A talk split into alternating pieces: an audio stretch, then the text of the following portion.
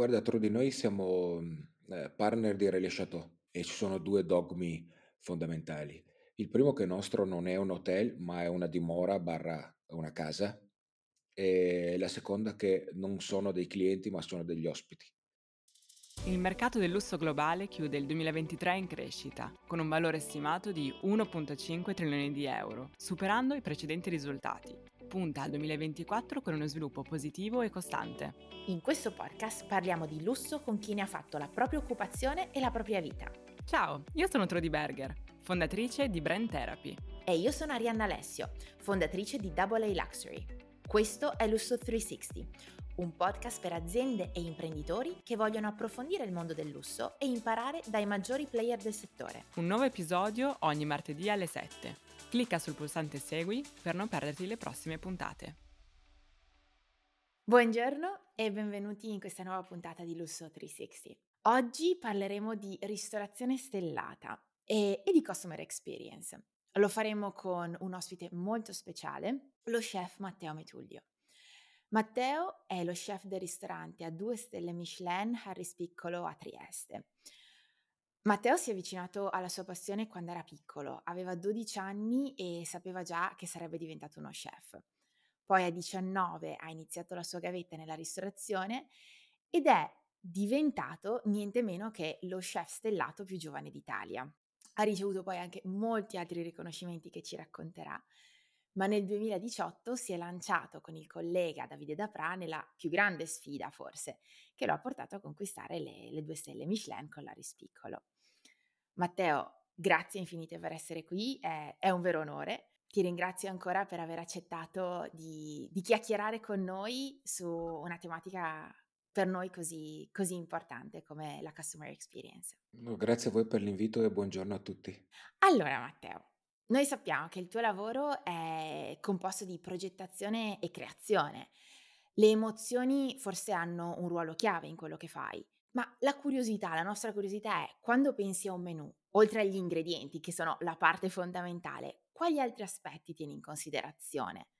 Eh, penso che oggi il, la riuscita di un menù sta nella memoria storica, quindi capire come eh, far tornare i nostri ospiti eh, bambini o comunque eh, fargli venire in mente di nuovo eh, dei sapori, dei profumi del passato, dell'infanzia, eh, della cucina della nonna, delle case, del pranzo della domenica, eh, però in chiave moderna. Quindi noi in Italia abbiamo un patrimonio culinario e vitivinicolo importantissimo, eh, se non il più grande, uno dei più grandi al mondo. E a differenza di quello che è stato fatto negli ultimi anni, ossia quello di copiare mode eh, prima eh, negli anni 2000 eh, spagnole, eh, quindi la cucina molecolare, le tecniche d'avanguardia e oggi eh, mh, c'è un'ottica molto vicina a quelli che sono i paesi del, del nord Europa, quindi Danimarca, Svezia, Finlandia, Norvegia, che hanno un po' conquistato eh, i gourmand di tutto il mondo con questa cucina uh, definirei a chilometro zero e conservativa, no? perché chiaramente essendo paesi che hanno tanti mesi all'anno un tempo non utile e buono per le coltivazioni, sono dovuti inventare qualcosa per giustificare e far sì che la loro cucina fosse d'avanguardia. Eh, guardiamo la Danimarca che ha investito un sacco di soldi, lo Stato in sé, nell'alta ristorazione.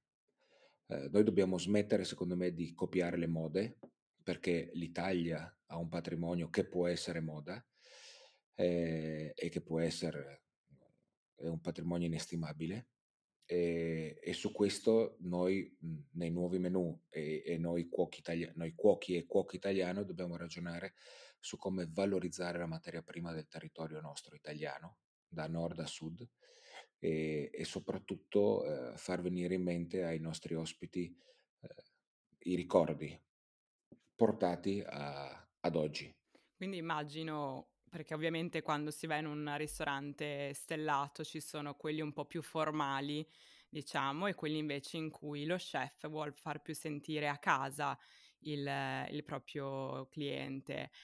E tu sulla base appunto del fatto che il il menù vuoi che riporti alla memoria quei quei ricordi, no, di quando siamo bambini, come menzionato appunto della della casa della nonna, vuoi quindi che abbia, ehm, quando un cliente viene da te, che abbia più un allure formale o più appunto quello di farli sentire proprio a casa?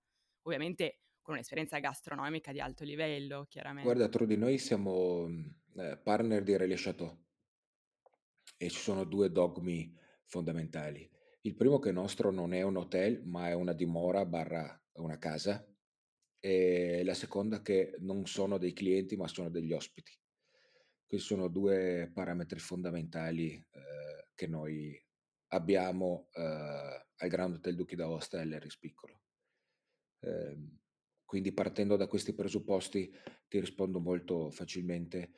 Ehm, la formalità un po' deve esserci, quindi però bisogna aver l'intelligenza di capire anche chi si ha di fronte e formale o non formale, il mio obiettivo e il nostro obiettivo è quello di far sentire tutti gli ospiti a casa. Certo. E parliamo invece un attimo, perché secondo me è un aspetto molto, molto interessante del rapporto che c'è tra cucina e sala, no? Perché chiaramente la cucina è, è proprio il, il regno, no? È dove tutta la creazione prende, prende forma, però anche la sala prende un, un ruolo altamente importante perché è il rapporto diretto che poi il, il cliente ha durante proprio tutta l'esperienza gastronomica e ci sono delle situazioni magari che il cliente finale non vede, ma immagino ci siano un po' delle sfide, delle sfide quotidiane, come quello che può essere eh, in una boutique di lusso, no? Dove c'è il sales assistant, però dietro c'è tutto, tutto un marchio. E ci racconti un po' anche il rapporto appunto tra sala e cucina, com'è? Il rapporto fra sala e cucina è fondamentale e imprescindibile. Mhmm, io dico sempre che la sala sono i nostri occhi, i miei occhi e devo assolutamente fidarmi di chi c'è fuori, perché, ehm, durante il momento del servizio non posso fare entrambe le cose. Ehm, quindi o si cucina e si segue il servizio, ehm, di di cucina, oppure si esce in sala e si controlla qual è la situazione. Ma penso che un cuoco deve fare il cuoco e un cameriere debba fare il cameriere. Ehm, la sinergia che si crea in un gruppo è forse la cosa più difficile oggi. Ehm il grande valore, ehm, nel mondo del lusso, ma a anche non del lusso, però in generale nel nel nostro mondo, che sia settore alberghiero, ristorativo, sono le risorse umane, rimangono le risorse umane e lo saranno per sempre, che è veramente la la cosa che fa la differenza. Sì, sì, ne- nel lusso infatti è iper importante l'aspetto Sì, umano sì. proprio. Ehm, ed è talmente tanto fondamentale avere un un ottimo rapporto, ma soprattutto sinergico, perché si può avere un ottimo rapporto, ma poi, ehm, non viene raccontato quello che tu vorresti che che venga raccontato. Attenzione, non vuol dire che un cameriere sbaglia a dire cosa c'è nel piatto o a come presentarsi all'ospite, semplicemente lo fa in maniera differente di quello che tu vuoi che venga fatto. Eh, questa è è la parte la parte fondamentale. Noi è un lavoro che dura ormai dal 2018, quindi, uhm, il 24 aprile di del 2024 saranno 6 anni ormai che seguiamo il progetto di ristorazione del Grand Hotel Duchi d'Aosta e dell'Harris. Ehm, cominciamo a avere sempre di più uno zoccolo duro di persone che son con noi, ehm, chi da 3, chi da 4, chi addirittura da da dalla prima ora. E questo è fondamentale perché loro ai nuovi, mhmm, riescono a trasmettere cosa, ehm, vogliamo che l'ospite riceva riceva da noi. Quindi, ehm, i tornando alla domanda iniziale, il rapporto fra sala e cucina deve essere perfetto, anche perché se no l'ospite lo lo percepisce. Che bei temi che che stai affrontando. Guarda, il concetto del mhmm, dell'umanizzare il lusso, quindi di renderlo alla fine qualcosa che ruota intorno alle relazioni e le interazioni fra i professionisti, perché penso che tu sia un professionista e ti avvali u di un team di professionisti, di conseguenza la la forza è è reciproca, no, la forza che tu dai a loro, la forza che loro danno a te. Il risultato e l'obiettivo finale sono sono ovviamente molto chiari. Però davvero, mhmm, questa chiacchierata hai affrontato dei temi che per noi che parliamo di lusso, che parliamo sempre di lusso, sono ricorrenti. Ehm, nello specifico Trudy ed io, uhm, abbiamo molta esposizione e trattiamo molto il tema del retail. Adesso ti chiederò anche così abbiamo una curiosità sul sul discorso retail, ehm, però capire veramente quali sono le dinamiche ne del mondo hospitality per noi è è molto affascinante perché io personalmente io non ho mai lavorato nel mondo hospitality e trovo che abbia da insegnare tantissimo al mondo retail. Così, questo è solo un un pensiero mio. Ma adesso venendo appunto al al retail, ehm, ho letto, ho visto, ho scoperto che tu e Davide vi siete lanciati in una nuova sfida, che è quella delle de dei prodotti della marmellata di arance amare, che avete chiamato Amare. E questa è prodotta con gli aranceti che avete piantato o che sono stati piantati nel 2020 al Castello di Miramare a Trieste e quindi vedo, noto il tema della sostenibilità, il tema della anche della ricercatezza del prodotto, della ricercatezza degli ingredienti. Parlavi di prodotti italiani prima, dell'importanza dell'italianità. Immagino anche con disponibilità limitata per i in quanto a produzione. Ecco, su questo tema non so se hai voglia di raccontarci la vostra la vostra avventura e che obiettivi vi siete dati con questo prodotto. Guarda Arianna, mi collego a a a a al pre che hai fatto prima della domanda, mhmm, e e anche quello che parlavamo con con Trudy nella domanda precedente. Allora, la questione è questa che, ehm, oggi il nostro mondo tramite social e comunque l'online hai la possibilità, ehm, veramente in 2 secondi di capire cosa fanno co cosa fa qualsiasi altro ristoratore o albergatore dall'altra parte del mondo e che prodotti, mhmm, utilizza. Quindi hai la facilità di reperibilità anche di alcune materie prime, al netto del numero che poi magari va in esaurimento, però, ehm, oggi se tu vuoi utilizzare quel tipo di gambero, ehm, puoi farcela a a a recuperarlo, cosa che 20 anni fa invece era diverso, perché avevi un rapporto diretto con con i produttori o coi agricoltori, coi contadini, che rimaneva lì e quindi uno a Trieste non sapeva cosa poteva succedere a Napoli o o a Messina o a Roma o o o in differenti che altre parti del dell'Italia, no, mentre oggi è tutto molto più più rapido e veloce, esistono i cataloghi online. Questo per dirti cosa, che da qualsiasi parte del mondo, ma soprattutto parlando d'Italia, ognuno di noi può andare da un catalogo a recuperare il prodotto top che sia retail, che sia una borsa, che sia un orologio, che sia materia prima, indifferente cosa. Poi però la differenza sta ve nella vendita di questo prodotto qua, la valorizzazione di esso. Per questo io faccio un discorso che ormai il lusso, ma non solo questo, è basato sulle risorse umane. La grande differenza ormai la fai lì. Pensiamo ai materiali che si possono utilizzare all'interno di un di un albergo, no, da una sedia a una stoffa tesata, a un mobile. Chiaramente tutte queste cose qui prima potevi avere un artigiano a Trieste che te le faceva solo per te e quello di Venezia arrivava e diceva: "Mamma mia che spettacolo, co chissà chi gliel'avrà fatto". Oggi a questo ci arrivi. Ma e accomodare quella persona su quella sedia, raccontare perché hai usato quella stoffa tesata, da dove è arrivata, perché hai usato questo piatto, come hai cucinato questo gambero, perché hai scelto questo vino. Questo è quello che fa la differenza.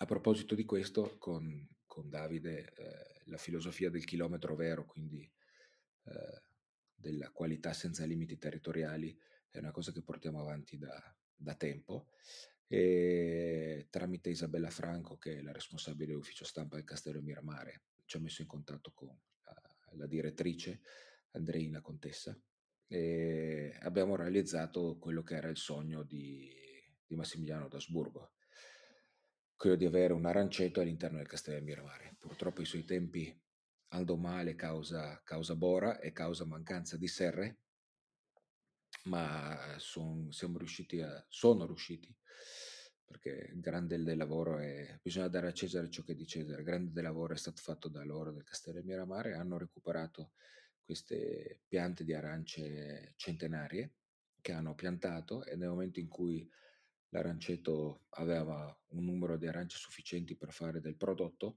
abbiamo studiato una ricetta insieme sia di canditi che di marmellate.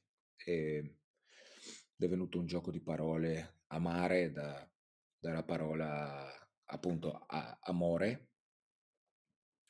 l'amare, il castello di Mira Mare, e amare perché comunque la marmellata eh, è tradizionale, è fatta in maniera classica con arance non trattate e quindi è amara.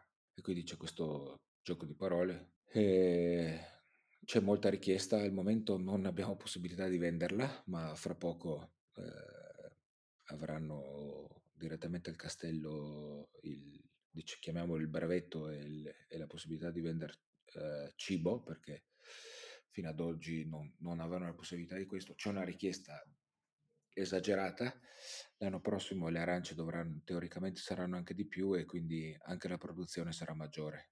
E hai altre, hai altre visioni invece? Perché appunto adesso vi siete, state, vedrete presto i frutti, scusa ancora una volta il gioco di, di parole del, di questa nuova iniziativa che, che sta prendendo appunto forma, ma guardando al futuro, hai altre, hai altre visioni, altri diciamo, sogni nel cassetto che, vos- che vorresti realizzare? Beh, diciamo che mh, eh, noi abbiamo un imprenditore che, inve- che pur non essendo triestino sta investendo molto su, sul territorio e nell'anno del Covid 2020 ha avuto l'opportunità di acquisire anche il palazzo a fianco al Grand Hotel Duchi d'Aosta, che è il Palazzo Pitteri, eh, sulla quale chiaramente fra sovrintendenza, belle arti, eh, periodi non semplici, piazza unità, eccetera, eccetera, siamo andati un po' per le lunghe con, per logici motivi, anche quei progetti, ma questi progetti cominciano a prendere forma, quindi due palazzi verranno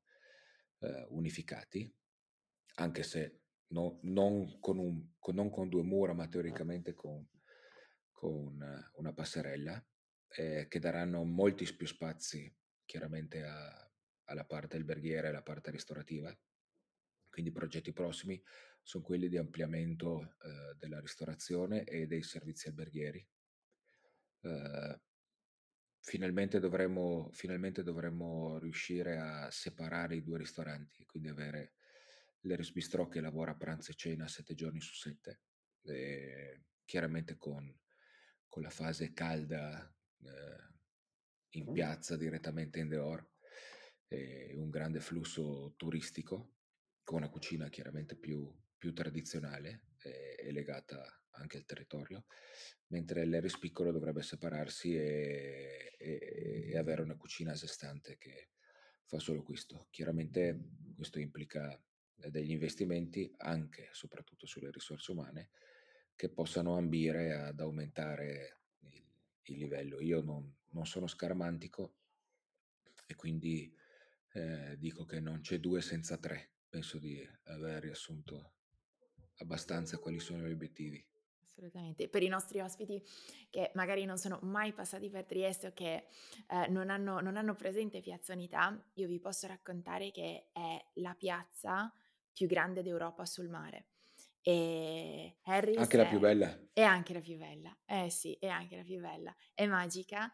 L'impressione, l'impressione per, per chi arriva, per il turista o comunque anche per per chi è di Trieste, ogni volta che, che si arriva in Piazza Unità è di, di, affacciarsi con questa finestra sul mare che, che fa sognare, che, che, respira lusso per la bellezza autentica che ha.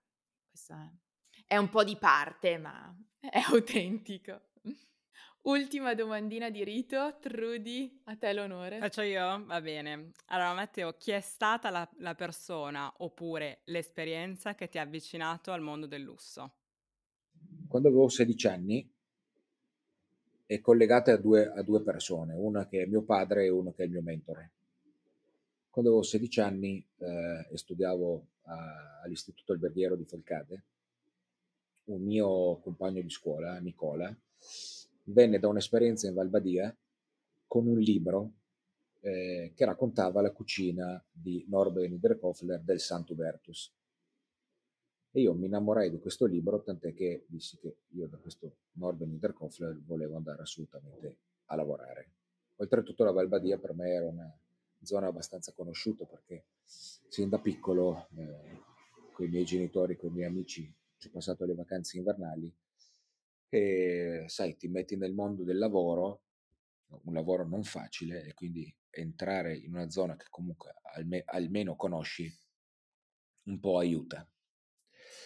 E, e, quando vidi questo libro poi mi informai un po', più, un po', di più di cos'era questo ristorante, ma soprattutto dove era situato. Quindi, Sant'Ubertus ha scritto un po' per, per chi ci ascolta, racconto la storia, Sant'Ubertus ha scritto la storia della, della ristorazione italiana. L'anno scorso ha, ha chiuso definitivamente per un cambio di proprietà e passerà la proprietà del, del Rosalpina, quindi del, dell'albergo in cui era situato il ristorante, passerà ad Aman, quindi una catena di super lusso che decide di investire nelle Dolomiti, secondo albergo in Italia dopo Venezia. E all'interno del Rosalpino appunto c'era questo Sant'Ubertus che nel 96 nasce come pizzeria e dopodiché eh, la famiglia Pizzinini con lo chef Niederkofler trasformano nell'arco degli anni in uno dei tempi della ristorazione mondiale, eh, arrivando a raggiungere le tre stelle Michelin e l- i primi, eh, entrando nella classifica dei 50 best of the world, eh, dei ristoranti migliori, dei 50 migliori ristoranti del mondo. Perché eh, nomino Niederkofler e mio padre? Perché eh, Niederkofler è stato il mio mentore ed è stato colui che mi ha fatto entrare per la prima volta mandando il curriculum e accettandomi come, come cuoco da lui, eh, mi ha fatto capire cos'era il, il, mondo dell'alta ristorazione e, e, e, e, il servizio alberghiero di lusso. Dall'altra, padre, dall'altra parte mio padre perché proprio negli anni in cui eh, io facevo la scuola alberghiera, eh, papà era un, ormai in pensione, però eh, faceva l'operaio a Trieste in, in Porto e mi disse sempre ricordati, tu fai quello che vuoi nella vita tua, però punta sempre in alto perché l'alto e il lusso non morirà mai e avrai sempre, sempre da fare, sempre da lavorare. Devo dire che aveva, aveva ragione, quindi pur non essendo eh, nato nel, chiamiamolo nel, nel lusso e nello sfarzo, eh, ho sempre avuto la fortuna di avere una famiglia che alle spalle eh, mi ha dato, no, non ha visto in quel mondo là l'invidia, ma un'opportunità. Quindi io rimango una persona molto umile, ma capisco che per poter esprimermi e, e fare anche il mio lavoro al massimo ho bisogno di un certo tipo di, di location, di, di clientela e, e quindi e, e, questo è il motivo per cui mi sono avvicinato a, al mondo del lusso. Grazie mille Matteo per questa piacevole chiacchierata. Ovviamente ringraziamo i nostri ascoltatori per averci seguito. Per la puntata di oggi è tutto e ci sentiamo martedì prossimo con un nuovo episodio di Lusso 360. Se questa puntata ti è piaciuta, lasciaci una recensione o 5 stelline su Apple Podcast o Spotify. Se vuoi saperne di più sui nostri servizi di consulenza, scrivici su LinkedIn. Ci trovi come Trudy Berger e Arianna Alessio. Oppure scrivici all'email lusso360.podcast.gmail.com 360 scritto 360. Noi ci sentiamo la prossima settimana con una nuova puntata. A presto!